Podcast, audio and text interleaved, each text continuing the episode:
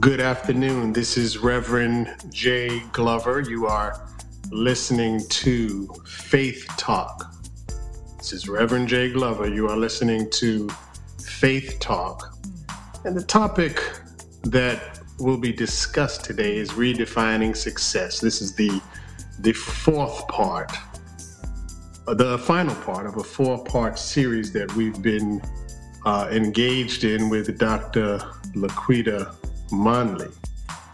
She has written a book entitled Redefining Success.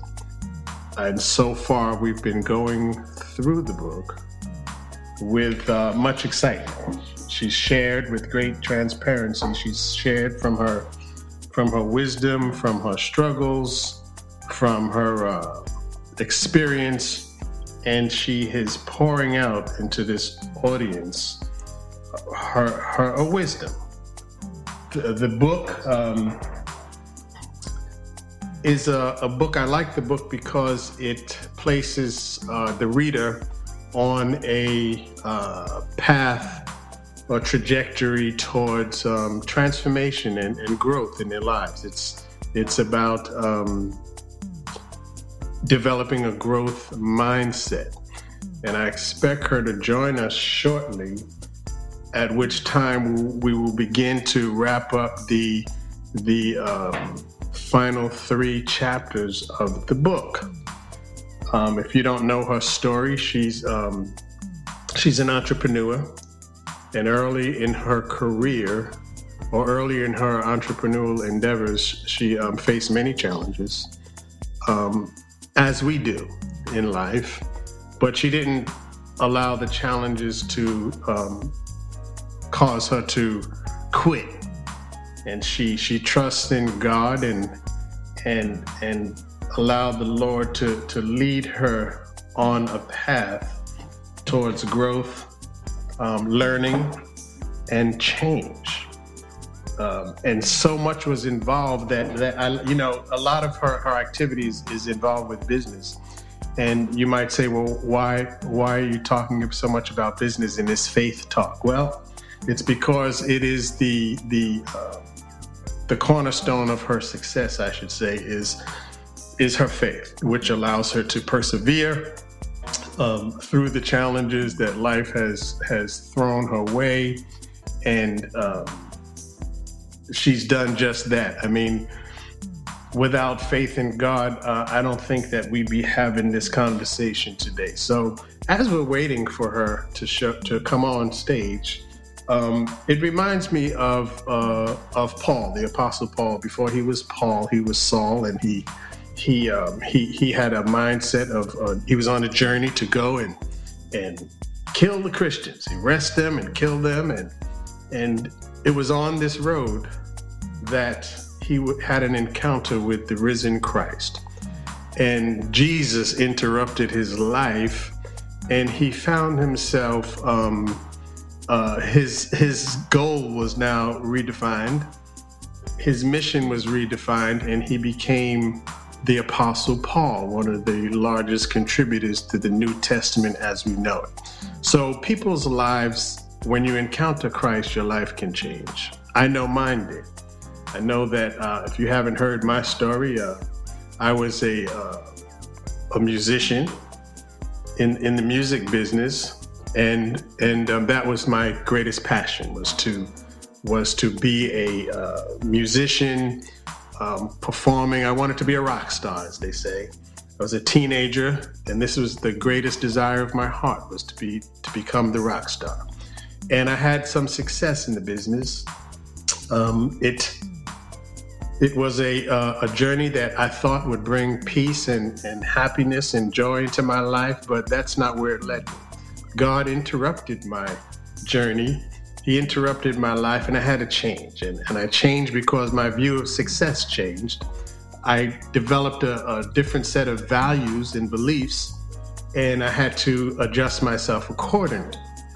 So now we are going to be joined by Dr. Laquita Monley, who whose book I tell you we have been going through the the, the beginning chapters and today we're gonna we're gonna do the last three chapters. We're gonna touch on them, and um, again, her life was interrupted at some point early in life, and, and she had to, um, she was led to, to redefining what success was, to nurturing and, and developing her values, which put her on a trajectory towards change and growth. And that's what she's sharing in her book. So, welcome, Dr. Monley. How are you today?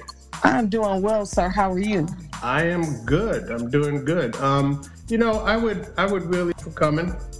Thank you for having me. And, and um, for those who are there, there's a few people in the room, um, but for those who are here, if you could just before we get started, if you could just tell us a little bit about the work that you have come to do now. Okay, okay. Well, thank you for that. So, um, my name is Laquita Monley, and I am a an, I'm an author. I'm a podcast host. The name of my podcast is Laquita's Toolbox, and it can be you can find a link to my podcast right here on Wisdom under my profile. And the objective of Laquita's Toolbox podcast is to provide the listener with tools, actionable tools that are easily implemented that will help you in personal growth and development as well as entrepreneurial growth and development. Um, I'm also a certified speaker, coach, and trainer with the uh, John Maxwell team. And I am, but most importantly, I'm a wife, a mom, and a grandmother. Um, the Lord is really blessed in that area. And, uh, you know, through those lived experiences, helped me to lay a foundation um, to be really good at what I do as a speaker, coach, um, and author. So I've, I've, been blessed to be able to travel internationally as a speaker since um, 2010, and that's been a blessing to be able to um, to speak in other countries and other cultures, and as well as coaching with one-on-one coaching and uh, group coaching with those that are not just within the United States but um, abroad as well. Mm-hmm. Well, let me ask you a, a little bit, a, a, little bit of a probing question for those who haven't caught the first um, three um, uh, episodes in this in this series. Could you tell us a little bit about the uh, obstacles that you faced early in life? Great question. So, early in life, um, I met my husband in high school, and we we fell in love and we made some decisions that caused us to become teenage parents while I was uh, uh, during my sophomore year in high school. So we started life off with some obstacles. Amen. You know, being a teenage parent in high school and having to sacrifice what I thought was my life trajectory, like what I wanted to do in life, having to sacrifice that and be able to deal with the consequences of the adult sized decisions that I made. You know, when you're in when you're young, you're in high school, or even when you're young and you're freshman and sophomore year of college, you think you have life all figured out. Well, once I found out I was pregnant, I quickly realized that I was not equipped for the adult decision that I made. But God is faithful, um, and I think I thank the Lord that He saw me through. Mm-hmm. Not just me, but and my husband. I thank the Lord for my husband tremendously. Um, being partnered with the right person in life is very important. You know, in that time, he his answer and his response to the situation was much better than mine. Praise mm-hmm. God, it was much better than mine. And you know, these are things I'm talking about things that happened in 1992 and 93, and um, now we're in 2022, and the celebrated 30 plus years of relationship, 25 plus years of marriage, um, five adult children, and uh, six grandchildren, and have been blessed to travel the world. Um, mm-hmm. Not all of the world, but I've seen a little bit of it. You know. Amen. Amen. so yeah, life didn't start out easy. Um, okay, I, I, get. I'm telling you. I mean, to you know, um, high school with child, um, and you're in this relationship who with someone who turned out to be from the book that I read and from what you've told me a faithful husband who who I admire for not um, you know he wasn't one of those guys that jump ship as they say right and he may have had um, he may have had reason to do so I mean he could have come up with reasons he could have made up all kind of reasons to do so, but mm-hmm. he he stuck in solidarity, stayed in solidarity with you through the um, through the thick and the thin, as they say. Absolutely. And, Absolutely. and and that's that's admirable um, when it comes to um, relationships. I mean, we often, you know, with nowadays with divorce becoming almost a norm, mm-hmm. um, it's it's you know this idea of forbearance of of, of forgiving one another and mm-hmm. continuing to go forward mm-hmm. is such a powerful thing. I mean, you know, we all make mistakes. And, and if you if you're signed up to be in a relationship like that, then then we need to learn how to respond to each other's mistakes. Absolutely. You know, I, I can say that um, our responses to uh, some of the situations that we found ourselves in has a great deal to do with the foundation that was laid in our life growing up. Mm-hmm. Yes, we made some, you know, we made teenage stupid decisions before we got pregnant, after we got pregnant, while we was pregnant. You know, we were kids. Mm-hmm. So, you know, you're making silly decisions along the way, but our core values have been shaped by how we were raised, the families, you know, the product, the families that we we're a part of. And so, even though being pregnant as a teenager was not in my plan, and abortion was an option, adoption was an option, and neither one of our families were condemning us for whatever option that we chose. Mm-hmm. Um, as a you know, as a much more mature adult now, I realize that we were able to come to that decision because we had a really good picture of what family should look like. Mm-hmm. Um, and we had a really good picture of what taking responsibility looked like. Mm-hmm. Now, with that being said, neither one of our families were perfect. There was lots of imperfection, and some would even say dysfunction mm-hmm. on both sides of our families. But at the core of it, family is important. And that was the reason that I said, okay, no, I'm not going to have an abortion, even though it was on the table um, and very much an option, and no one was condemning before. The choice was left to me. But my decision to make that choice, I believe now, firmly believe that it came out of how I was raised and the picture that I had of what healthy family looked like, and also the fact that I knew. Uh, at that time, I felt like I knew that my husband wouldn't forsake me. Boyfriend then, mm-hmm. uh, husband now. Right, you know. right, right. And and you also had, you know, the the other important note is that so you had these family values that that led your decision making process or helped you to get through it. But you also you also had people who stood with you in solidarity in the face of adversity. Yes, absolutely. You know, not just within our family, but God blesses, right? when when we find ourselves in certain situations, there's always that ram in the bush. Are those individuals that he sends as lifelines, right? You know, and he sent a life. He sent more than one lifeline my way. Yeah, mm-hmm. and me and my husband's way. And one of those lifelines that played a really big role in our life um, was a social worker that mm-hmm. was assigned to me as being a teenage, uh, being a teenager and being pregnant. That's considered high risk. Right. Uh, and at least it was at that time, right? And we're talking about in the 90s, in the early to mid 90s. Um, we, but she was a definitely a blessing from the Lord. And what she did, she did not, she not only encouraged me that I could still achieve my dreams. It was going to be a bit more difficult, but it was still doable.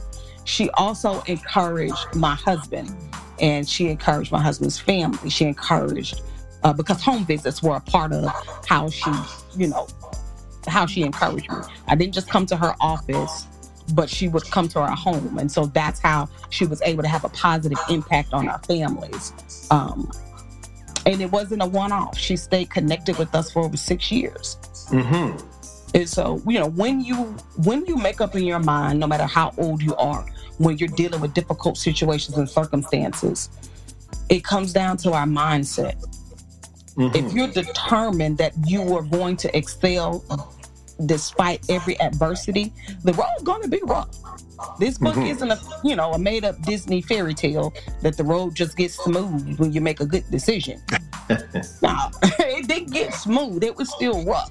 We just had to learn to use our lifelines. Right, right, right, right. So, so early on, you know, before you um, got pregnant, you had a vision of what success looked like, and and yes, and what was that all about? Uh, so I the, the, I had a fairy tale in my head. You know, the Cosby family was the family that I wanted to emulate, right? Mm-hmm. Um, and then, you know, my whole idea was finish high school. I'd have that whole different world experience going to college and just absorbing everything that I could absorb going to college. And but my end goal would be the Cosby Show, right? Mm-hmm. And I did not realize how much of an influence that had on my reality. Right. Like, I, I'm not saying that I was just, you know, crazy. It's like, oh no, my husband has got to be like Bill, Con- you know, like Cliff Huxtable, and right. I've got to be like Claire Huxtable. It wasn't that. It was I wanted that image right. of a healthy nuclear black family. Mm-hmm yes, the Cosby Show played a major, major role, but I also got to see that in my real life. Now, mm-hmm. the people who were the healthy black families that I got to see, you know, granted they weren't doctors and lawyers some of them were teachers you know uh, some of them were different types of entrepreneurs or factory workers they had different jobs right but what i was looking at is that career professional you know with the upward mobility black family that was financially set. Right. You know, and but I and I did not want the five children. That was never a part of the dream. I did not I ended up with that many, but that was right. not a part of my dream. right, right, right, right, right. So so you know, again, you know, you have um that image of success has certainly changed Yes. And it came through um, some learning, you know, learning some things and unlearning some other things. And you have moved from being a person in need of help to now becoming a person who who is a person who offers help. And I admire that. And, and you know, I, I think about those people that stuck with you, whether it was the social worker or um, your cousin Curtis who taught you about the real estate business and and there was someone else who more recently is stayed as, as a kind of a, um, support for you in life. Um, but anyway, so mm-hmm. chap when we look at chapter seven, you come out the gate, and it's called it's entitled "Adjust to Ascend," and you you make a statement that regarding tool number seven is continually shift your thoughts and behavior to align with your goals and values. So when I read that, to me, it's a um, uh, and remember, folks who are listening, we're we're on the seventh chapter already. If you if you missed the first six, you can always go back and get the book, and we're going to tell you how to do that. But um, uh, you say continually shift your thoughts and behavior to align with your goals and values. So now I see this as being a a call to self-examination, assessment. Um, uh, a redirection, movement, progression, and advancement and, and the need for change. So, what what are your thoughts on this um, shifting your thoughts and behavior to align with your goals and values? I think that's that's everything, right? Mm-hmm. You know, when when our life isn't in alignment with our core values, whether it's our vocation or our occupation, when it's not in alignment with our core values, we find it very difficult to stay the course. Mm. When we're setting goals, and those goals are the or the path that we're choosing to take to achieve the goals, when no those things are not aligned with our core values, our ability to discipline ourselves and consistently walk out that plan mm-hmm. becomes very difficult and I would say almost impossible. Right, right. Uh, and, and, you say that you say that there's a um, there's a sentence that's very well um, thought out. It says, Continuity must exist between our daily routines and the future we aspire to experience. Setting goals is not enough. We must also identify our core values and beliefs to come into alignment with those as well. So it seems like the um, the the core values and belief are the are the overarching umbrella and and so what are you doing to get there? Or or uh, is what you're doing not getting you there? So it's a call to self-examination and reassessing what it is that you're actually doing. How are you spending your time? Exactly.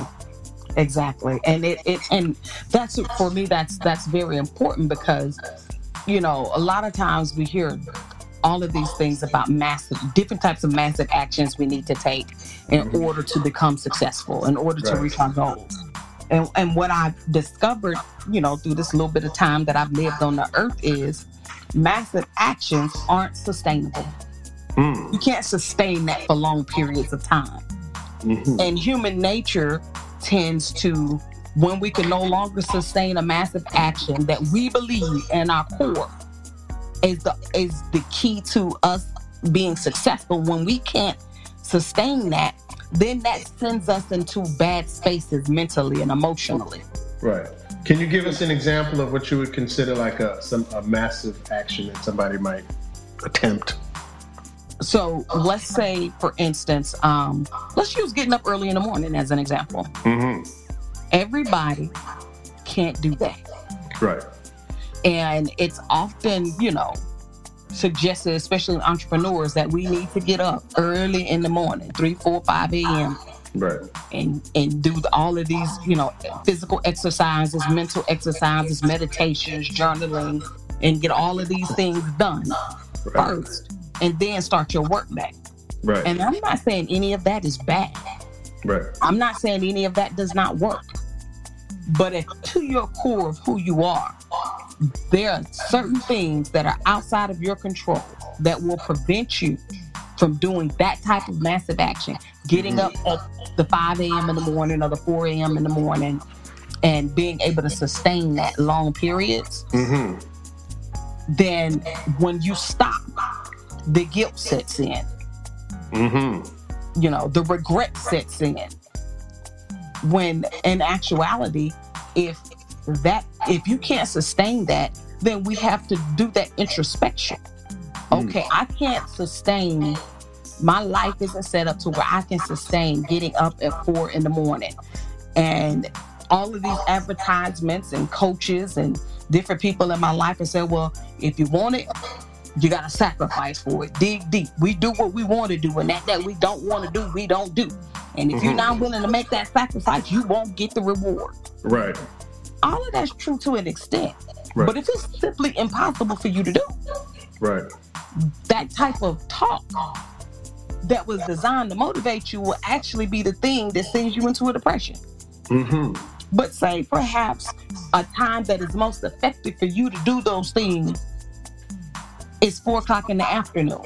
Right. Or 12 midnight or 11 midnight, and you mm-hmm. can sustain it right. because it fits your lifestyle. Wouldn't it be so much easier to build those habits based off what actually will be sustainable for your life long right. term? Right, right, right, right. Right. Well, you know, I, I, find, you know, I'm a chaplain with a university, and, and we talk about this with students all the time about, you know, in their first year of, of at the university, they need to figure out what works best for them. Mm-hmm. You know, I've heard students tell me, listen, my best studying happens at 12 o'clock at night. I'm like, well, if that works for you, that's what you need to do. Mm-hmm. it doesn't work for me. right. But but we do need to find what works for us. And and you know, I, I really like the um, you know, when you talk about if your goals are not upholding your values, how that can lead you into a problematic, you know, life gets interesting. And I'll give you a, a, an example. Let's say um, um, the tension that happens when, when your actual goals and your values are not in line with what it is that you're working at. Mm-hmm. Um, let's say let's say you're a person who who owns a, um, a strip club, let's say uh, one of these exotic dancing places, and in a liquor store, mm-hmm. and then you become a Christian. Mm-hmm. and now you're going to have to make an adjustment um, and you know, you can't hold on to both of those things. To both of those things. Right. You can't, you're going to have to make a change. So we have to be willing to um, to yield ourselves to to God's leading and and what our actual values are. Now, even if the Christianity wasn't in the picture, right? Mm-hmm. Again, if your if your if your goals, if what your activity, if your daily activity is not in line with your goals, it's just going to create tension in your life. Yes, it will. Yes, it will. Yes, it will. And that's a that's a really good example. Funny enough, um, mm-hmm. uh, during my husband's uh, second deployment, some of the guys that were stationed with him actually owned a local strip club and wanted to sell it. It was a very profitable strip club, but they mm-hmm. were PCSing. So, and the PCSing means they were moving to a different duty station and they did not want to be absentee owners. Right. And so they offered a really sweet deal to my husband to buy the strip club. Mm-hmm. And we were believers, right. um, young believers at the time, and struggling, trying to come out of a financial crisis that I caused by my first real estate deal going bad. And that was a pointed decision. Do we buy that club that was a money, it was just printing money? Right.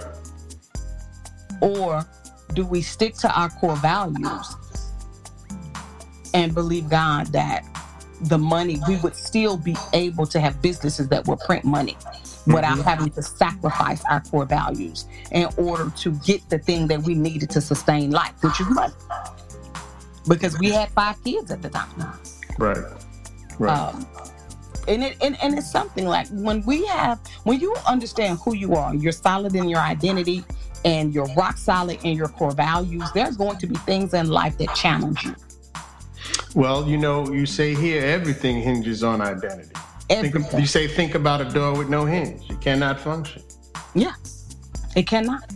It cannot function when with without understanding who you are. You'll never fully understand what you've been created to do. Amen. Who are the people we've been designed to reach? What mm-hmm. you know? Mm-hmm. What major impact? Tony Evans has a saying, and I'll just paraphrase it. You know, as individuals, we're supposed to be adding value mm-hmm. everywhere. And as a as a as a kingdom woman or a kingdom man, as a kingdom family, we should be landing positive impacts in our neighborhoods. Amen. Which in turn lands positive impact in our cities, which in turn a, a, a, great city will land a positive impact in our state. Great states land a positive impact in our nation, and great nations land a positive impact in the global community. Amen. Amen. Amen. But you, you won't know, do any of that if you don't know who you are. Amen. You know that I this morning I, I preached at a church. I had to go preach at a church, not my home church. And when I got there, it was a very old and small church. Mm-hmm. I'd never been in a church so small. And I mean, it could be, it was almost like being in a chapel. Mm. And and and there were there were no more than 20 people there at the most. Mm-hmm. And um and I thought about it and I said, you know, our minds are so geared to, in ministry, some of us, our minds are so geared towards making every church a mega church and being modeled after that. I said, well, this this is certainly not the medical church. And, and so anyway, I told somebody later on, I went to a store, saw an old friend. He said, I told him where I preached, and he said, well, you know, how many people were there? I said, about 20. He said, what? And I'm like, well, wait a minute. Don't say it like that. You go where God sends you to need. If you're right. going to have an impact on a community, the amount of people there shouldn't matter. Mm-hmm. Um, you know, so um, that's a re-evaluation of what success is, and, and knowing that you know um, the success is not necessarily that you have to be standing in front of 5,000 people. Yes, the, the success is what I've said or the principles that I'm teaching. Is it landing an impact that causes a person's life to change for the better? Amen. You know, I mean, what if Jesus? What if Jesus would have from the cross? What yeah. if he would have looked down and said, "Well, there's only ten people here. I'm gonna get down." Exactly. exactly. You know, it's like you know the success and and I'm, I'm getting a little bit off topic, but I like what you said because the success in the body of Christ as ministers of the gospel is not the number of people who are sitting in attendance, mm-hmm. but it is the number of people whose lives have been transformed.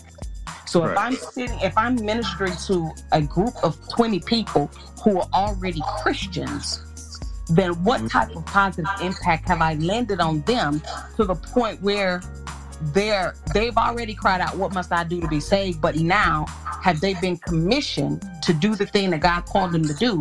Mm-hmm. And did my message or my teachings help to equip them for that journey?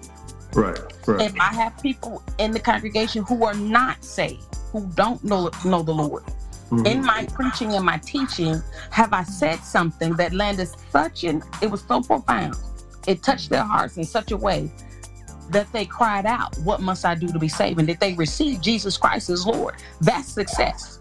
Mm-hmm. Well, you know, bringing it into the um, business world conversation, um, if you were a real estate person and you are, um, you know, you might somebody might have in mind somebody who's not prepared or doesn't know much about the business might say, "Well, my goal is to buy 150 properties this year," and then they get the 150 properties and find out that they can't manage it. Uh huh. Exactly. So success is not always about the numbers, but it's about your ability to thrive in what you're doing. Exactly. Exactly. You know, a lot of um, new entrepreneurs and, and and especially in the real estate space, but in any space, you, they think that the challenge of entrepreneurship is is cash flow. Like I, I don't have enough customers. That mm-hmm. is a challenge, but growing too fast is an even bigger challenge. Mm-hmm. Growing too fast and not knowing how to maintain mm-hmm. as you're scaling and you're growing you, and you don't know how to bring in the team, where to bring in the team, how to clearly define the roles of the team. You know, you you don't have a whole you know a whole lot of things in place. That rapid growth can kill you. You know, I can imagine, and I'm just using my imagination here. I'm not a real estate investor, but um, if I was to go out and buy hundred properties, right? Mm-hmm. And and I, I'm not talking about buying them with cash. I'm talking about mortgaging these properties. Okay. If I was to do that, and 50 of those people stop paying their rent. You're in trouble. A big trouble. I might be out of business just as fast as I got in there. Exactly. So, you know, so real estate is one of those things that, and just my opinion, because I do love real estate investing, it doesn't matter what the market looks like. Um, if you have the ability to hold on, real estate will always be a way to um, to maintain wealth. Mm-hmm. So if you were able to go out and traditionally get mortgages for 100 properties, that meant depending upon what type of loan you got, you were at a minimum, you would have to show three months um, cash flow. Mm-hmm. For each one of those hundred properties, so in essence, you would have for all hundred properties, you'd have to show the bank that I have at least three months in reserve for each one of those. Right. Mm-hmm. And depending on what kind of loan you got. Now, you getting a hundred, you definitely not getting any loans with special benefits. Right. You're an investor for sure.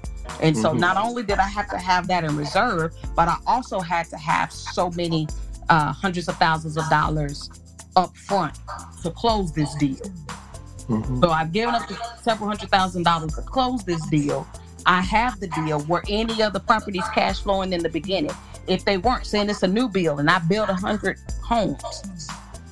And somewhere along the way, nobody got in to rent them or buy them. Mm-hmm. And after the three months of me using up the money that I had set aside in the reserves to pay the mortgages on on, on this thing, then now what am I going to do? Did you have a contingency plan? Were you the only person on that project? Did you have investors on that project? If you had investors, how, what kind of plan did you have in place to pay those investors back if this project flops? Mm-hmm. Like there's mm-hmm. so many things to counting the cost. Um, other than saying I can walk in and get a loan to put up a hundred properties. Right, right, right, right, right. Well, you know, um, in in in in the spiritual life or, or even um, even aspiring to be in a position of leadership in any capacity mm-hmm. whether it's spiritual or practical business whatever if you if you um, sometimes the the dry, the emotion of it all, mm-hmm. and we talked about this earlier in the book. Without the preparation, um, can lead you to disastrous results. And, and yes. you, you talked about, you know, earlier in the book, you talked about um, a missing piece of information that you didn't get, and it ended up costing you. So what I'm saying is that the preparation for mm-hmm. whatever your uh, end goals are Mm-hmm. In, in, order to close the gap between your desire and your actual lived experience, mm-hmm. we, we require to engage in some preparation and, and learning. Yes, yes. And that's the discipline. I mean, emotions, excitement causes us to want it and want it right now. Mm-hmm. Because we serve a right now God. And I want that right now blessing. What I've discovered is the Lord is not going to bless us with the cattle on the thousand hills mm-hmm. until we have the ability to maintain the cattle on the thousand hills. Amen. So sometimes those things that we get that we say are a blessing from the Lord are desires of our flesh or tricks of the enemy. Mm-hmm. Because he's not, God is not the author of confusion. He's not going to give you something that turns out to stress your life. Mm-hmm because that's not how he operates. He's going to give you something that you have the ability to sustain it and make it multiply and grow. Mm-hmm. So even like with that first property, I gave God all kind of glory for blessing my life. When in actuality, that was a purchase out of my zeal, out of my excitement, out of my emotions. Mm-hmm. And so I didn't fully count the cost, and I wasn't fully prepared to handle that property mm-hmm. and I lost it. So you know, you and when you're closing out the seventh chapter, you make this statement. You say, um, uh, "Search me, O God, and know my heart." And then you say, "We partner with the Holy Spirit to take an introspective look at our inner selves, our, including our our insecurities." Our prejudices and self image, which all play a significant role in how we show up in the world. So, um, I think that this introspective look, this self examination is problematic for a lot of people. Yes. I think our busyness gets in the way, our goals, our goals and our emotions and our ego gets in the way, and we want to skip over the taking a, an inventory of what's actually going on. Mm-hmm. And, and it's a way of escaping and getting in the way of your mm-hmm. um, getting in the way of your growth. It'll hold mm-hmm. you back. Absolutely. Our, our current culture globally is not real big on personal responsibility. Mm-hmm. Globally, we're not real big on personal responsibility. There was a time when being a mature individual that was personally respons- took personal responsibility. And when I say personal responsibility, I don't just mean acknowledging the fact that I made a mistake or it this what's happening to me as a result of my decisions. People do that. But when I say personal responsibility, I mean not just acknowledging it, but st- sticking and staying and and growing through the experience mm-hmm. to learn a lesson that you mm-hmm. don't repeat. Mm-hmm. What we often hear now, um, whether it, from whether it's you know in people locally around us and even from a lot of our major public figures we hear excuses as to why it's like yeah my dad like you know i'll, I'll use the whole will smith slapping chris rock mm-hmm. well that was just wrong mm-hmm. but depending on who you ask and why they ask people are, are saying okay he was right for slapping him people are saying he was wrong for slapping him. If nothing else, these are these are two adults that are in the prime of their career. They they they are major role models, whether they want to be or not. What kind of action?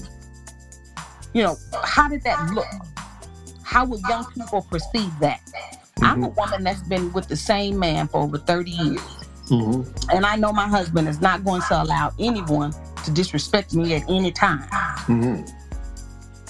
But would he have gotten up on that stage and slapped this man in front of the world? I think we can. I, I think you that we, we, I think that um, later on in this conversation, we're going to touch on that emotional intelligence. Intelligence, yeah, that part. there you go, right there. That part, the emotional intelligence piece. Like nobody wants to take personal responsibility for their actions, and even in accepting responsibility for the actions, we still hear bunches of excuses as why I did what I did. At the end of the day, no one can make you do anything you don't want to do. Mm-hmm. And you know, you get really in in the end of the seventh chapter, you give us a, a takeaway, and and you say this, and this is where faith kicks in. You say the Lord provides vision, purpose, and the path for success. Mm-hmm. And um, you know, I don't know if people believe that. You know, I yeah. think uh, I don't think if people are people believe in the in the, the, activity of God in our lives and God's concern for our lives. Um, uh, and and you know, you said the path for success. He doesn't he doesn't provide you with uh, uh, he doesn't throw money at your problems. Let's put it that way. Right. Um, but he'll he'll give you wisdom um, to, and and enabling you to make better choices in life. Mm-hmm. This is it. This is it. It's like I'll, I'll use the the parable of the servant and the talents. And well, you know what? For the sake, because I know we do have people listening that are non Christians. Mm-hmm. So I'll I'll use instead of using that example, I'll I'll say this right. Um, those that may have children, and we've all have been a child at some point. My my children, as, as parents, we have gifts that we oftentimes want to give to our children. Right. But we understand their maturity level where they are. And so some things we understand that I can't give them right now because they won't know what to do with it. Right. You know, and you know, we're living in a technologically advanced age, and so your seven-year-old or your eight-year-old might want the latest and greatest iPhone or Samsung Galaxy tablet or you know, just some, you know, thousand dollar piece of electronic device. Mm-hmm. As much as we want to give it to them, we understand that if I give it to that seven or eight year old, nine times out of ten it's going to come up broken because they don't quite know how to take care of it. They might know how to use it, but they don't quite know how to take care of it or even use it to its fullest capability. That's right. So some parents will ha- will want to give that device, but don't give it. Not because I don't love you, but because I know that you don't know how to take care of it. Absolutely, absolutely. And that's what God does to us. He has all intent on what the blessings that are stored up for us to give to us. But if we don't have the ability to maintain it, what started out as a gift can become a hindrance. Mm-hmm. So why give it to me when I can't make it grow. Amen. When I won't be able to understand the full value of it. Like one of the definitions of abuse is abnormal use. Mm. I use something outside of its real purposes. Mm. So I've abused it. Mm-hmm. I want a spouse and I can't understand why I don't have a spouse. Do I really understand the use of a spouse? Or I have a spouse but I'm abusing the spouse. I'm yelling. I'm cussing. I, mm-hmm. I'm I am um, abusing them, holding away finances. You know, giving them my love when I want to give them my love, but if they're not making me happy, I'm not getting like we're not properly using right. and understanding how to take care of that spouse mm-hmm. or allow that spouse to take care of me. We abuse a lot of stuff. Mm-hmm. So now let me ask you this, um, or let me just jump in right here for a moment. We're, we're going to move on to chapter eight. But before we do that, could you tell folks where um, they can get this book and a little bit about your podcast? Awesome, awesome. So, my book is available on Amazon. It's called Redefining Success Eight Tools That I've Used to Develop a Growth Mindset. Um, those of you that are following me on Wisdom, or um, if you're not following me, I'd appreciate the follow. You follow me, and I will follow you back. You will see the links to my social media on my Wisdom profile. If you go out to any of my social media platforms, you're guaranteed to find a link to take you to my book especially if you go out to my website at www.laquitamonley.com um, on that website for a short while. I have a limited supply of, of links. If you register on the website, you'll see it there at the top of the homepage. Uh, you put your details there. I will email you a free Kindle version of my book. Um, and you will also see there on the homepage the ability to purchase um, a paperback copy of my book. If you order it on the website, you'll get an autographed copy of my book. If you order it from Amazon, um, unfortunately, I can't autograph that one because I don't actually have it with me. So you can get it on Amazon or from my website. So what I like about this book, and it's it's right in the subtitle, I guess you say you're developing a growth mindset. So you're not claiming to offer ten steps that you take these ten steps and you become a, a millionaire. Correct.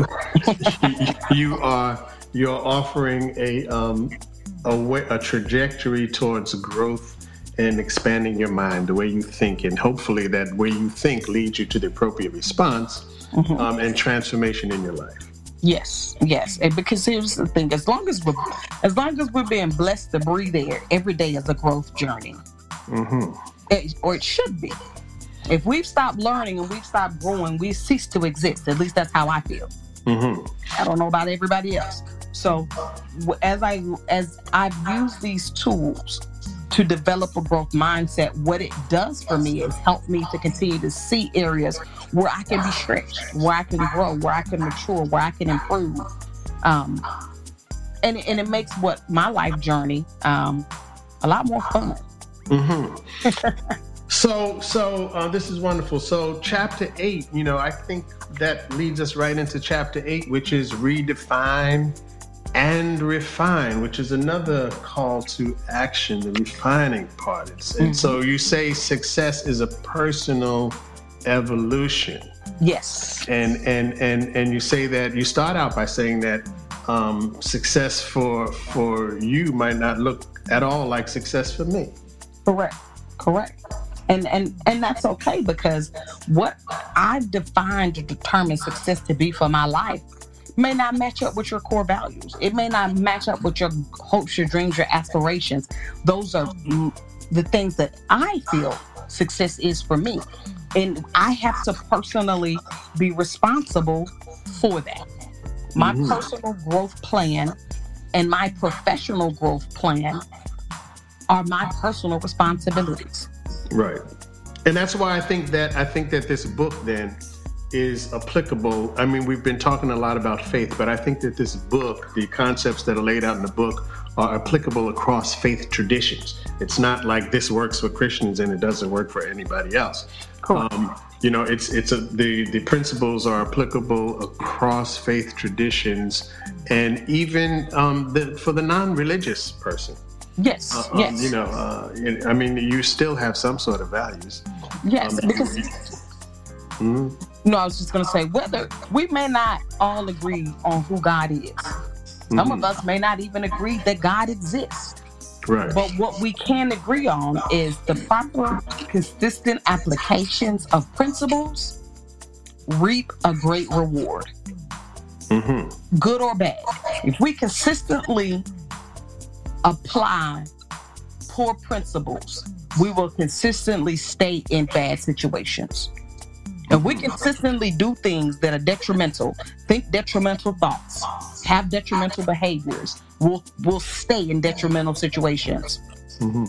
But when we change the way that we think, that produces different behavior, positive behavior.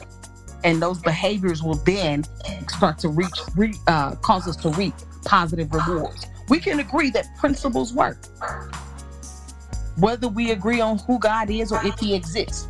And these tools uh, with, that are contained within the pages of the book are principles that help us shift the way that we think. Mm-hmm.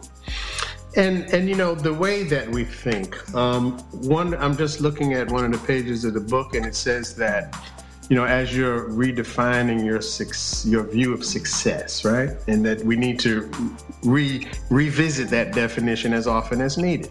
Um, mm-hmm. and then you say that doing so is not predicated on what society says you should do or be, mm-hmm. but rather on who God says you are. Mm-hmm. Now, I think what becomes problematic is when we allow media to kind of define what success looks like for us. Mm-hmm. Absolutely. You know, for young people, one of the great tragedies I, I see is young people who are thinking that you know mass, having massive amounts of jewelry represents success. hmm You know, um, so so success actually is more than just having money. It is. It is. I remember years ago, uh, Stephen A. Smith. There was a video out that uh, people had clipped a, a bit that he said on his show. I can't remember which one of the ESPN shows he was on. Like I said, this it was years ago, and he spoke to that. I mean, like him or hate him, sometimes he has worthy things to say, and this was one of those times.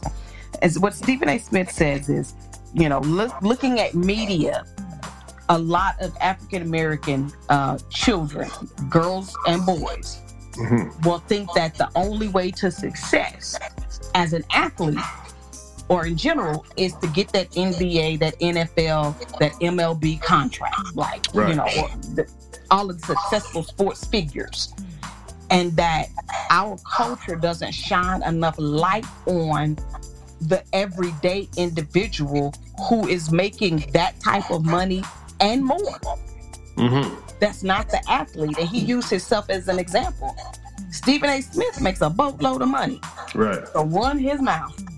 hmm He's a Mhm. sports analyst, anchor, and achieving a Stephen A. Smith status is a lot easier goal to reach than hoping I'm a part of that small percentage of people who can go from high school to college to professional sports and then in professional sports be that standout person to continuously get those multi-million dollar contracts and endorsements.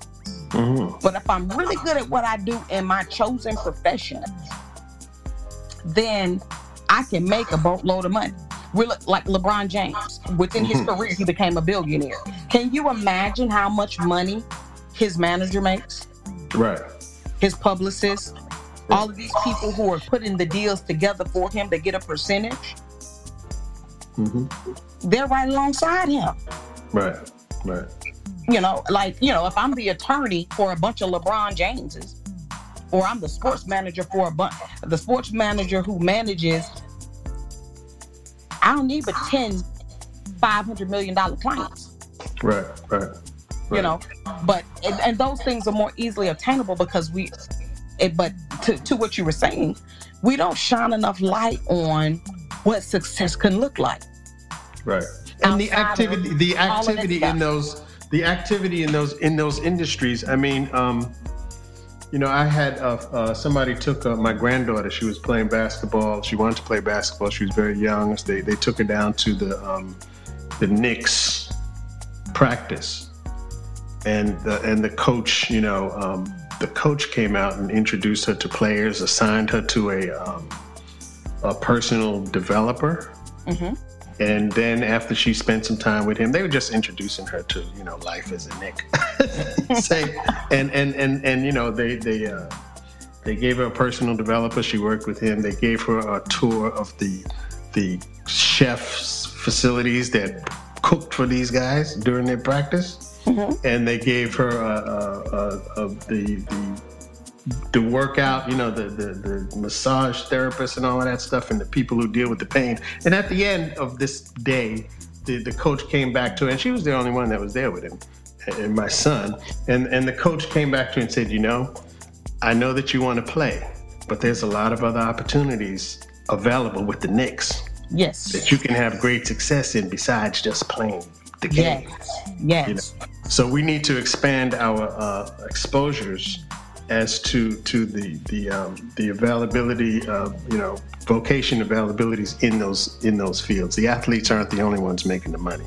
Exactly. And, you know, doing that on a broader scale and letting young people know that there's multiple, like you said, multiple avenues to success. And don't let someone else's thoughts, opinions, and ideas determine what success looks like for you. hmm You have to, if you want to be that professional athlete, to God be the glory, baby, knock yourself out. I pray that you get there. hmm But if that's not what you want to do, stand in that, own that, and become the best version of yourself. Walk into the thing that you want to do. hmm That's what success looks like as an individual. We have determined have to determine what it means. And in that process, it's letting go of other people's thoughts, opinions, and ideals mm-hmm. about us and being okay with that. That what I'm doing that's fulfilling in my life might make some other people upset, but they'll continue to live and see another day, and so will I. You know, you say get over it. You say um, um, we we do not remain yielded to paradigms that no longer serve us. Correct. Uh, um, I um, I meet some students at the university who who you know they their parents signed them up for the nursing school, and they show up in the first week and said, "Tell everybody, listen, I don't want to be a nurse." yes. Not that there's anything wrong with nursing, but you know, um, we can't always tell. We can't let other people define what our path to success should be. This is it. Or what it looks like. We need to find that space where we're passionate about passionate about what we're doing, and it's consistent with our values. So if this young lady is now spending four years in a space that she doesn't want to be in, how much tension is that going to bring into your life? Absolutely. Absolutely. And that's something that we as parents have to embrace. Like our oldest son um, loves music, absolutely mm-hmm. loves music. He writes, he writes and he raps. Uh huh. Um, and let's just say, me and my husband did not like that. Right. that's putting it mildly. Right. And so when it was time for him, when he finished high school and it was time, he was looking his last year in high school, he was looking at universities. He found Full Sail University and it had everything he wanted to to do, right? And he showed us Full Sail University. And because we've never heard of Full Sail University, and doing a bit of research that we understood how to do as people who were not in the entertainment industry. Right we said, "Oh, I'm not spending that kind of money because Full Sail is private. Right. I'm not spending that kind of money for you to go somewhere where those credentials might not mean nothing later. Right. I'm right. not doing that." And in our era, we forced him to go to a different university. Mm-hmm. Um, and he lasted one semester. Right. And not only did he drop out of college in that first semester, he also left home not on a good note. Right, right, right, right. You know, years later, after the relationship has healed and come back, we also had an opportunity in that time to figure out Full Sail was one of the best universities in the nation for what he wanted to do. Right, right. Um, right. But by that time, he had figured his own way out into becoming an independent artist. And so, yes, I don't like mm. his version of rap music because, quite frankly, the boy cussed too much. But I am a proud mama and we go to his shows and I'm like, okay, Jesus, that's my baby. I don't, you know, right. I'm supporting him. right. We, we right. have to give our children space mm-hmm. um, to grow and step mm-hmm. into who they're supposed to be and do the things that they've been called to do, even if we don't like it. Mm-hmm. So, so what I'm getting at is that you know um, when you talk about redefining success and, and, and revisiting our, our view of success, if we've spent um, you know much of our young younger life um, being told what success looks like, it's going to involve some unlearning. Yes, it is. For ourselves. Yes, it is. You know, um, and that goes with um, in in the theological circles as well. Some of the things that we've been taught just don't make sense mm-hmm. when you when you match it up next to the actual Bible of the Word of the Lord. So we need some time to to um, to unlearn some things and and and research and find for ourselves what our passions are and what our interests are. So so let's do this thing we did yesterday. I get to say one of your um, tools, and you get to say something about it. Okay. Remember that? So I, that was no, fun. and these are guys and and you if you want to say more than one word, that's fine. Um, okay. so so the one the first one is know who you are. Identity. Identity. All right. Relationships are your greatest resource. Network matters. Hmm. Be a lifelong dreamer, learner, and doer. um, creativity, Mm. Create your future self innovative, and nurture the relationship between network and net worth. this requires maturity. Mm. See adversity as an opportunity. This one requires us to look through um, a different set of lenses. Like Mhm. in, in this in this situation, we have to be one that is open. Um, just you have to be open. Mm-hmm. Well, you know, if we can just dig into that for a minute, um, nobody wants to be faced with adversity, No, and and we certainly don't want to be in a situation where we have to find an opportunity inside of adversity. But there's always the um, opportunity to learn and not repeat those mistakes. absolutely. My husband, uh, for years, has said our, our perception is our reality. hmm in the midst of every adverse situation, if your perception is as bad as your situation that's happening, you won't see your way out hmm when the way out could be clearly there.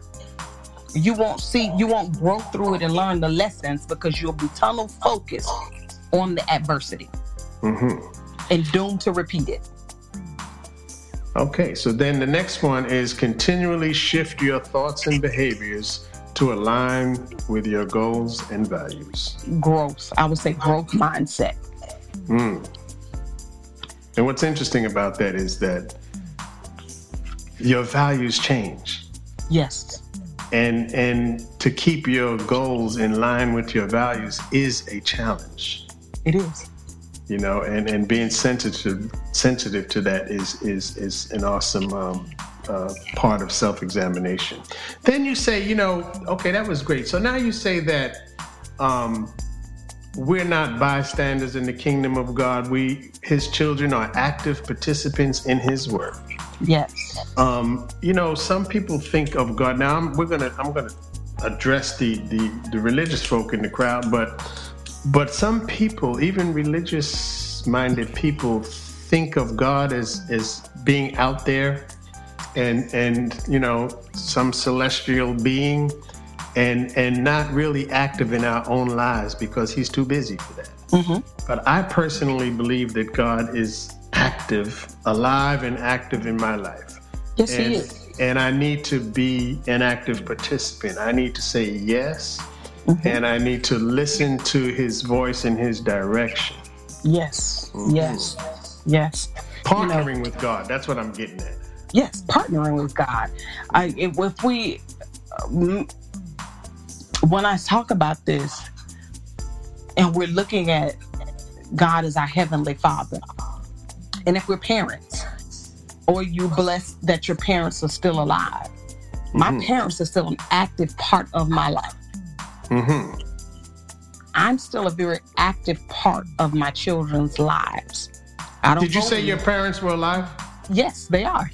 Okay, so I was just going to say that even if they weren't alive, hmm the the the tools that they've given you and, and the ex- experience that they've given you, Mhm. they would still be active in your life. Ab- absolutely. My husband, my husband's parents have gone on to be with the Lord, Mhm. and because we've been together so long, Right. when my husband is doing certain things to get on my nerves, hmm I can hear my mother-in-law's voice in my head just as clearly. There you go. you know, because you know, young, you're married early, and I'm consistently. I was calling her all the time and getting advice, and just she was. I, I had best mother-in-law God ever made. Mhm. Amen. uh, I, precious, precious relationship with my mother-in-law, and I can hear her in my head. But my husband says the same things.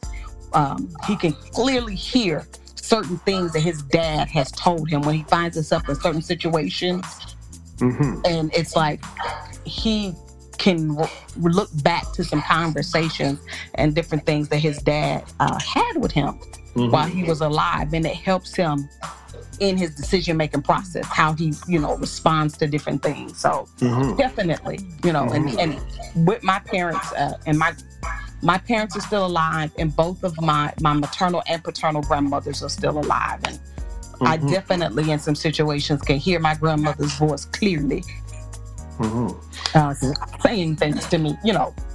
Mm-hmm. And, and you know that that represents um, for me that brings raises the importance of of um, looking to our elders and having an open ear to hear their voice and to accept their guidance and wisdom and mentorship in this world today. I mean, they they have um, been our mentors early on in our life, but it's really important for, especially for young folks today, to not to ignore the voice of those who have been there and done that, as they say. Just like in your in your book, you had your cousin Curtis, who really talked to you about the real estate issues. He he was um, he was a mentor for you. Yes. And and if you would have ignored his wisdom, if you let your if you would have let your pride and arrogance and oh I got this, I know what I'm doing, if you would have approached it like that and ignored his wise counsel, you might not be where you are today. You you're absolutely right. You know, um, with each generation, you know, like some things. Each, it's amazing. Each generation always feels like they know more than the previous generation, when in actuality, there's nothing new under the sun. How we approach it and technology may be different than in times past, mm-hmm. but life's challenges are still life's challenges. Mm-hmm. And when we adhere to the wisdom of those who have already faced challenges and overcome them, mm-hmm. we might find that when we face those same challenges, just maybe wrapped in a different package, mm-hmm. it's easier for us to deal with the challenge. Mm-hmm.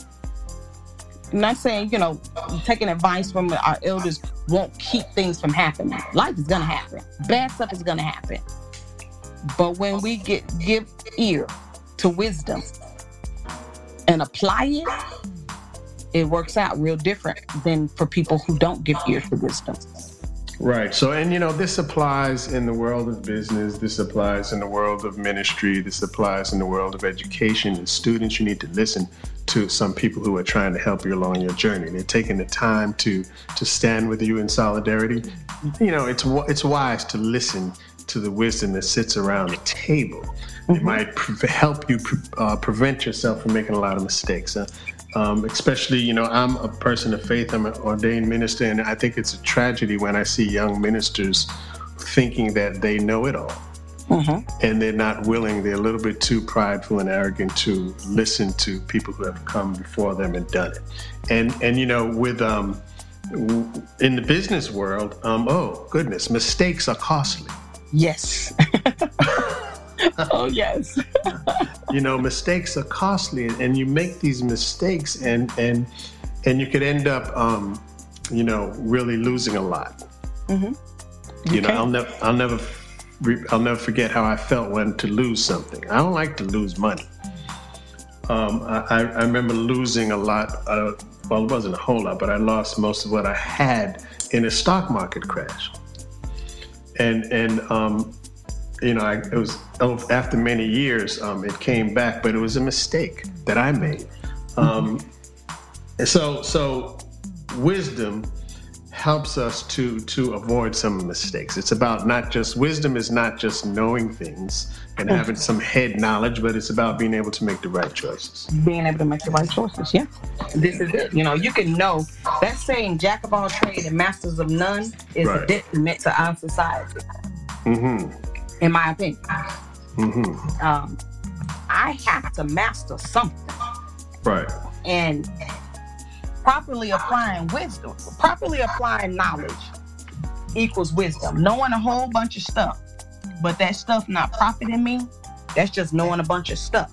Mm-hmm. But when I can cause what I know to prosper me and to multiply and mm-hmm. benefit me, myself, and those around me, that's wisdom.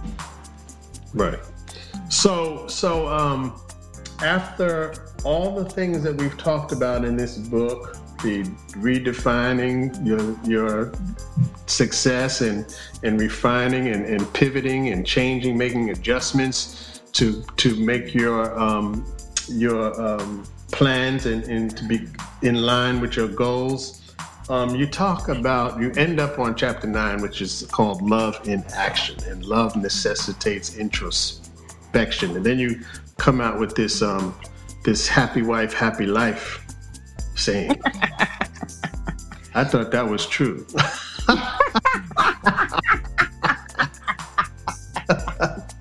it can be, it can be. Yeah. but oftentimes we use it in um oftentimes it's mishandled. Can I say it like that? Sure.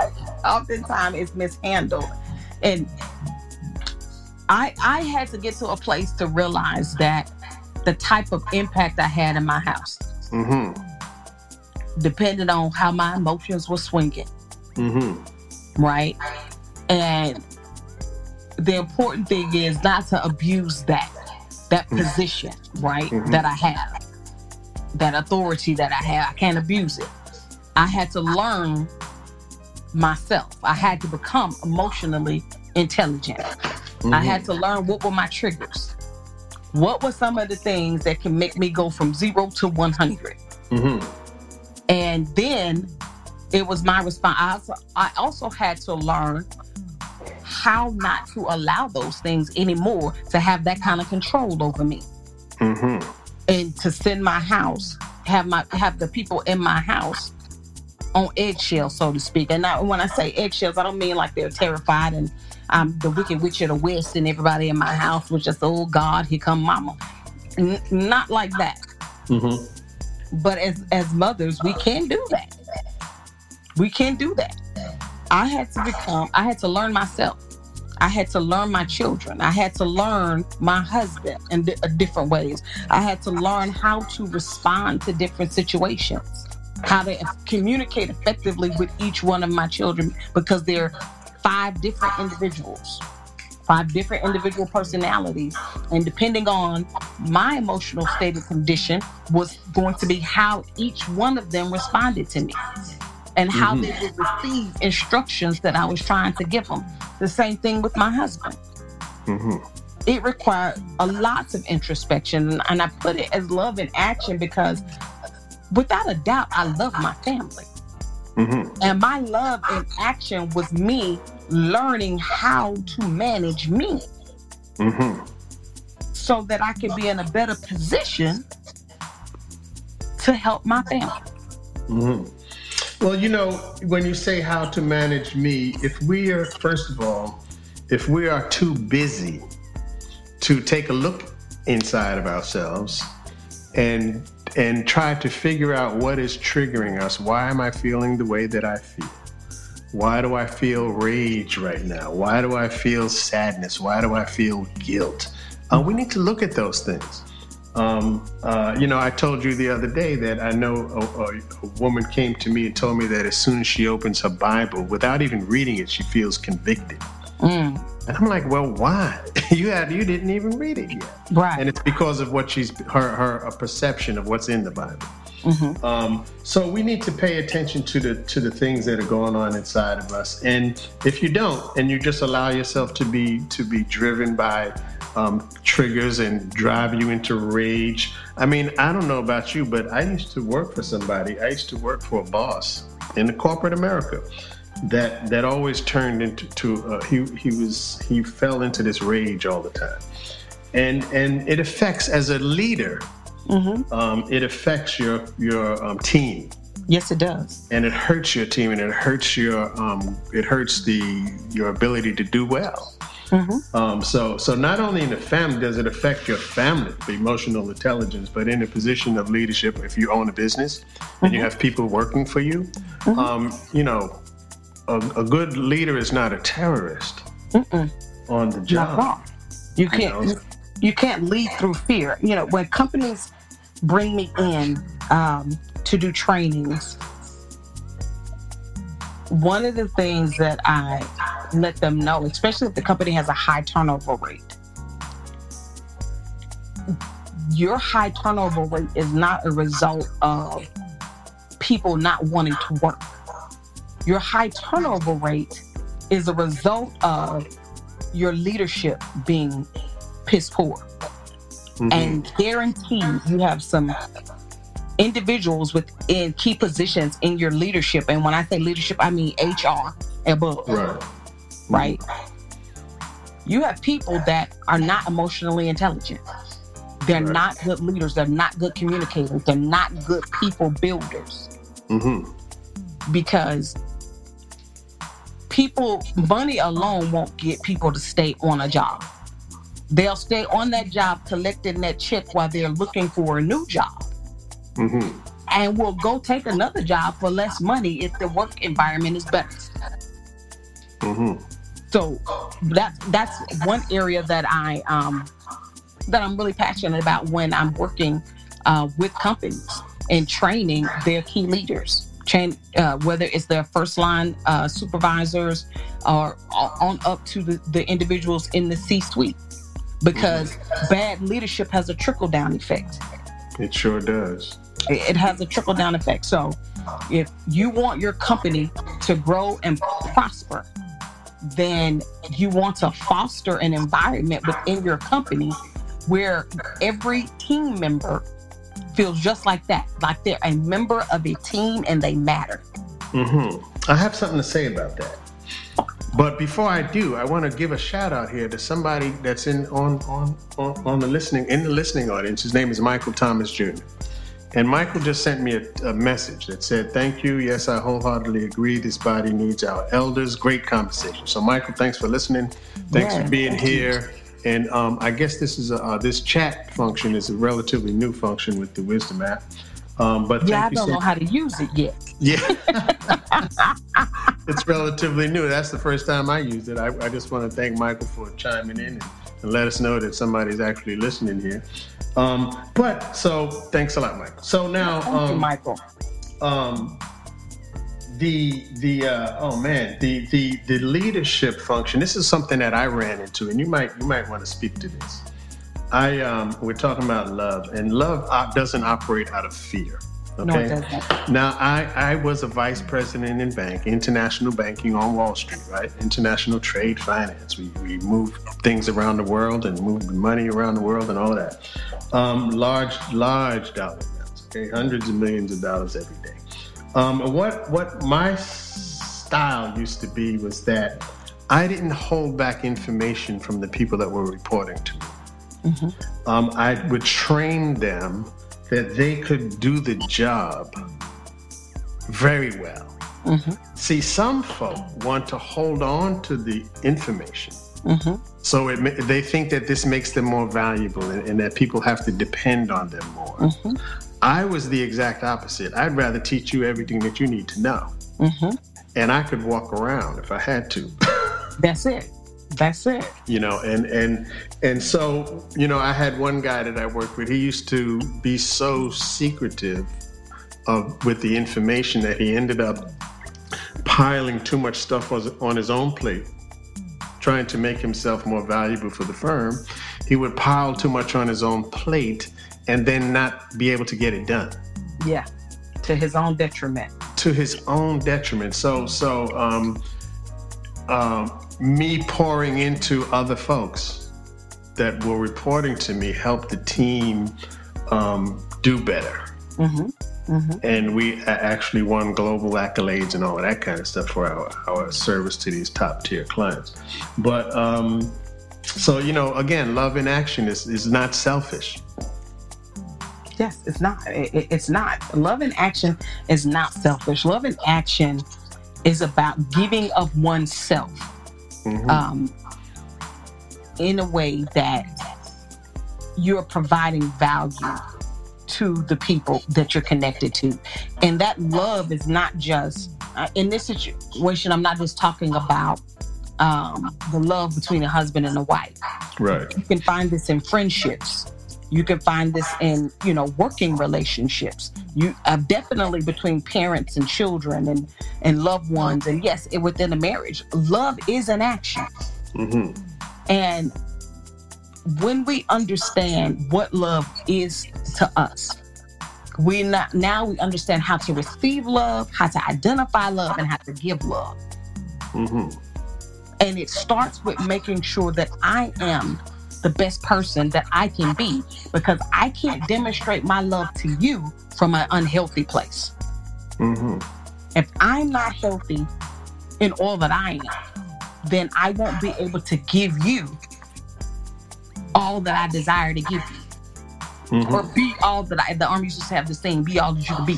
I, I I won't be able to do that from an unhealthy place. So love love definitely is an action and and it does necessitate introspection. It's in order for me to show up and to love my family the way that I desire to love them, I have to have constant introspection. Mm-hmm. In order for me to demonstrate to my power team members that help me create Laquita's toolbox, that help me uh, to create and develop Laquita Monley Solutions, to run my company. My love for them, I have to demonstrate that. And you might say, well, Laquita, how do you love them? There's different types of love. Mm-hmm. And uh, as a transformational leader, I want to duplicate myself. And I realize that the success of my team is necessary for my success. And the success of my company allows my team to provide for their families. Mm-hmm. And when you see it in that manner, I love them. Mm-hmm. That's right. That's right. So you ask you you get to the point where you say you had to ask yourself some tough questions. Number one, in what ways have my emotions stunted my growth and the progress of our family? And again, this can be applied. This question that this in, look at yourself can be applied from a family context to a, a business managerial context, a faith leader context. But for any leader, you know, um, it's important to ask yourself the question: Are my emotions um, stop it holding me back Mhm. and holding the growth of this organization back or the growth of my family? Am I hurting? Am I hurting the family or, or am I helping the family? Yeah, yeah. Excellent. Unhealed hurts, unresolved issues, and unmet needs produce a plethora of emotions and responses that when I have those things going on with me, the end result is I'm unable to perform in the healthy way, no matter where I'm at. Mhm. within my local church body, within my family, within my organization. Have you ever worked with an individual who came from a different company and come into your company? And that person was so hurt and bitter by the things that happened in their company Mhm. that their toxicity just began to seep through everything in your organization Right. and they could they could only see through that set of hurt that the lenses that they operated and saw through in their work performance was through the hurt from the other organization mm-hmm. Mm-hmm. Absolutely. we have to understand that our emotions are indicators Mm-hmm. they indicate to us that something is right or wrong then our personal responsibility becomes seeking out the resources to receive the help the healing that we need Mm-hmm. so that we can then become a healthier versions of ourselves so that we can then show up the way we need to show up that's my love in action Mm-hmm. Yeah, you say you say what steps can I take now to shift the trajectory the trajectory of our family. So again, you know, applying this to family, um, business, uh, faith ministry, um, it we can't be so busy that we're not taking the time to stop and ask ourselves these questions. Mhm. You know, and, and we have we haven't become so successful in these areas that we're no longer in need of improvement this is true there's always room for some growth and improvement yes when it comes to self introspective, you know, looking at yourself and, and what's going on. yeah and and I'm, I'm glad you said that because introspection doesn't mean that i'm beating up on myself Right. that's not what that means because in my introspection i don't just see the areas that still need work i can also see the areas where i'm pretty darn great Mm-hmm. like you know acknowledging that and rejoicing in that and having that attitude of gratitude in the areas where i am wonderful we Mhm. can be mr and mrs wonderful in some areas And then in some other areas, we Mr. and Mrs. under construction, and I still need some work. Mm-hmm. I don't disregard the areas where I'm wonderful and just only focus on the areas where I need work and vice versa. I'm a complete individual. So I look at me rejoicing and being able to be grateful and thankful for the areas that I am great empowers me. It empowers me and motivates me and lets me know that I can work on those areas that still need work and those areas can become better. I can do it. If I did it over here, I can do it over there. Mm-hmm. You know, introspection so, is a good thing. So you you know you say that your commitment to maturing your emotional intelligence created opportunities for you and your husband to have some much needed heart to heart talks. Yes. And you know this this also applies in the world of business and in the world of ministry. A family, business, ministry, it's applicable across all three three um, realities. Um, in the business world, you know, we we um, we have these performance reviews, and and often the performance reviews are first of all they sometimes they um, they have some underlying motivations that are not good. Uh, when I say that, I mean you know I, I can remember working in a place where they told me, well, listen, thirty percent of your people have to um, receive a low rating. Mm and and and 60% of your people have to uh, have to receive a okay rating and so only 10% can can have that above you know above the good they're going beyond the call of duty rating now that was problematic for me mm-hmm. because the people that i poured out into training were doing excellent all of them so hmm. how can I turn around and tell a person, you know what, you're not cutting the mustard, you're, you're really doing bad when they've done actually done well. So so um, what I'm saying is that um, uh, if I was functioning out of love, I, I, would try to figure out a way to to actually reward people for their um, um for their doing good and, and, not be driven by um, organizational um, politics and, and strategies to to dish out certain rewards to some and, and not to others.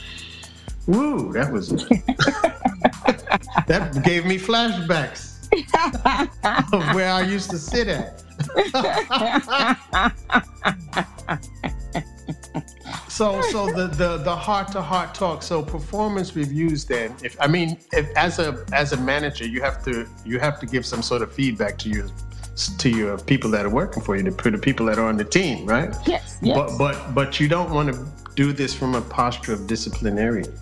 No, uh, no. No, you want to be it from a you want to do it from a posture of helping them. Of helping get, them get to where you want them to be.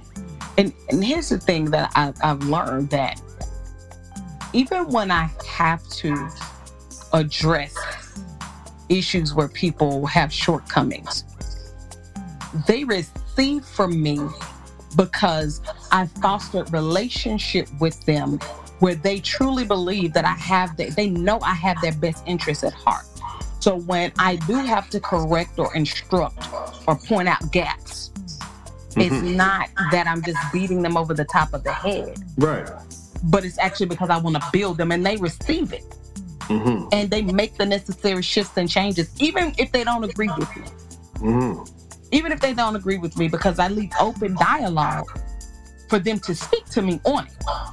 Mm-hmm. But the relationship that I've fostered, that I've developed with my team members, it gives them that open door for us to have that conversation and have that disagreement and agree that we're going to always disagree on that matter.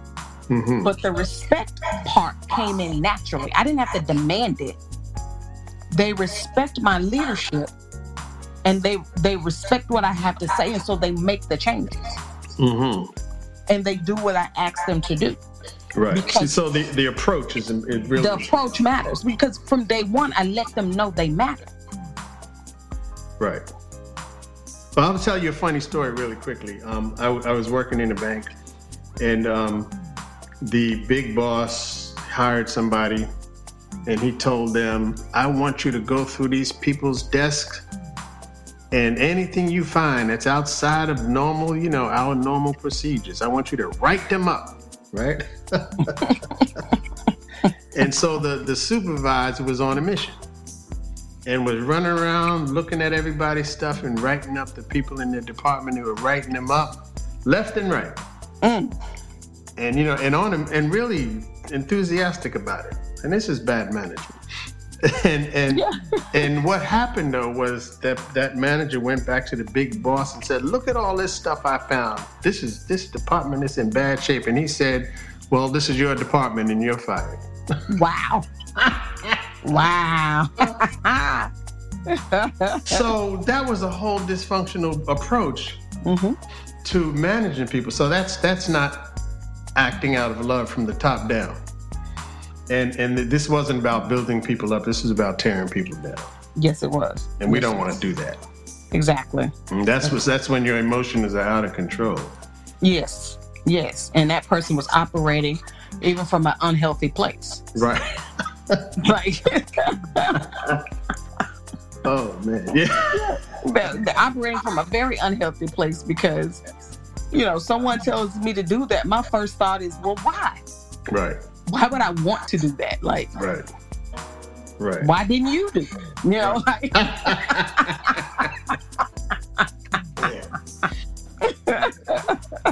so so um, we we ended up here with emotional intelligence equips us to love in word and deed and and that is a uh, powerful place to to end this book so again i'm going to ask you um, before we close up i want to say first of all thank you for um, um, allowing me to be part of this four part series. And, and I, I, really, when I first heard of your, your project and the book, I liked it. I thought that anything that um, that lends itself to placing, helping people to get on a, a trajectory, trajectory towards growth um, is good. And it's liberating, it's, um, it's transformational, and um, I just want to thank you for allowing me to be part of it. And I hope that our, our paths cross again sometime in the near future. Um, and so, um, again, I would just ask you to tell people where they can get the book. Amen. Amen. Thank you so much. And I appreciate you for being a part of this and allowing me to come onto your platform and, and talk about my book. Um, and the the wisdom that you've given me and the insights that you've shared really touched me. It's like, wow, I didn't really get that. You know, like wow, mm-hmm. that that was amazing. So I thank you for this opportunity. But um, to those that are listening that want to uh, purchase the book, it is available on Amazon. Uh, the book is called Redefining Success: Eight Tools That I've Used to Develop a Growth Mindset. You can also purchase the book directly from me on my website if you go to www.laquitamonley.com, you are able to purchase uh, the paperback uh, version of the book. And those that purchase it through my website, you do get uh, an autograph copy of the book. Uh, for a limited time, um, I do have a limited amount of links that I am giving away for free. The free uh, Kindle version of my book. So if you go to my website, you'll see where you can register and receive the, a free Kindle version of my book right there on the website. As I said, that for a limited time, I do have a few of those left uh, that I haven't given away yet, and so that uh, that ability to um, register for those will stay there on the website until I've given away all of those links. So I'm looking forward to connecting with many of you that have taken the time to come on over the last four weeks. And if this is your first time, thank you for coming. Um, please follow me here on Wisdom. I do follow back. And on my Wisdom profile, you'll be able to find links that will take you out to my various social media LinkedIn, Clubhouse, um, and Twitter. You can also find the link that takes you to my podcast. And my podcast is called Laquita's Toolbox. Uh, the purpose of the podcast is to provide the listener with actionable tools that are easily implementable into your life to help you grow uh, in your personal growth and development journey, as well as tools to use to grow as entrepreneurs. So it, has been a great experience, Reverend Glover. Thank you again for, for having me and allowing me the space. I do really appreciate it. Well, it's been a um, it's been a um, a great time to actually reflect on some of the things that have been said in this book. I might even be able to draw a sermon out of this book. so, so if you see me, if you see me, I, will promise I'll put my fingers up like quotation marks when I'm saying something that you said. All right, so saying that, I just want to um, thank you for coming.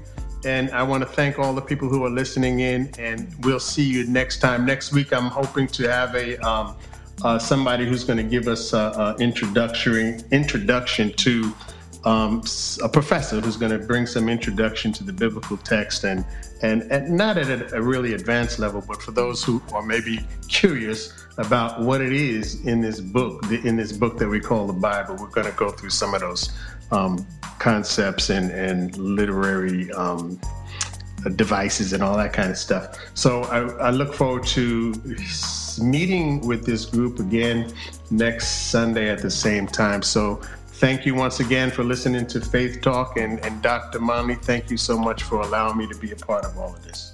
Uh, thank you again. I'm looking forward to next Sunday. I'm coming with my pencil and my pen. All right. All right. God bless. Thanks for listening, everybody. See you. God bless you, sir. Thank you.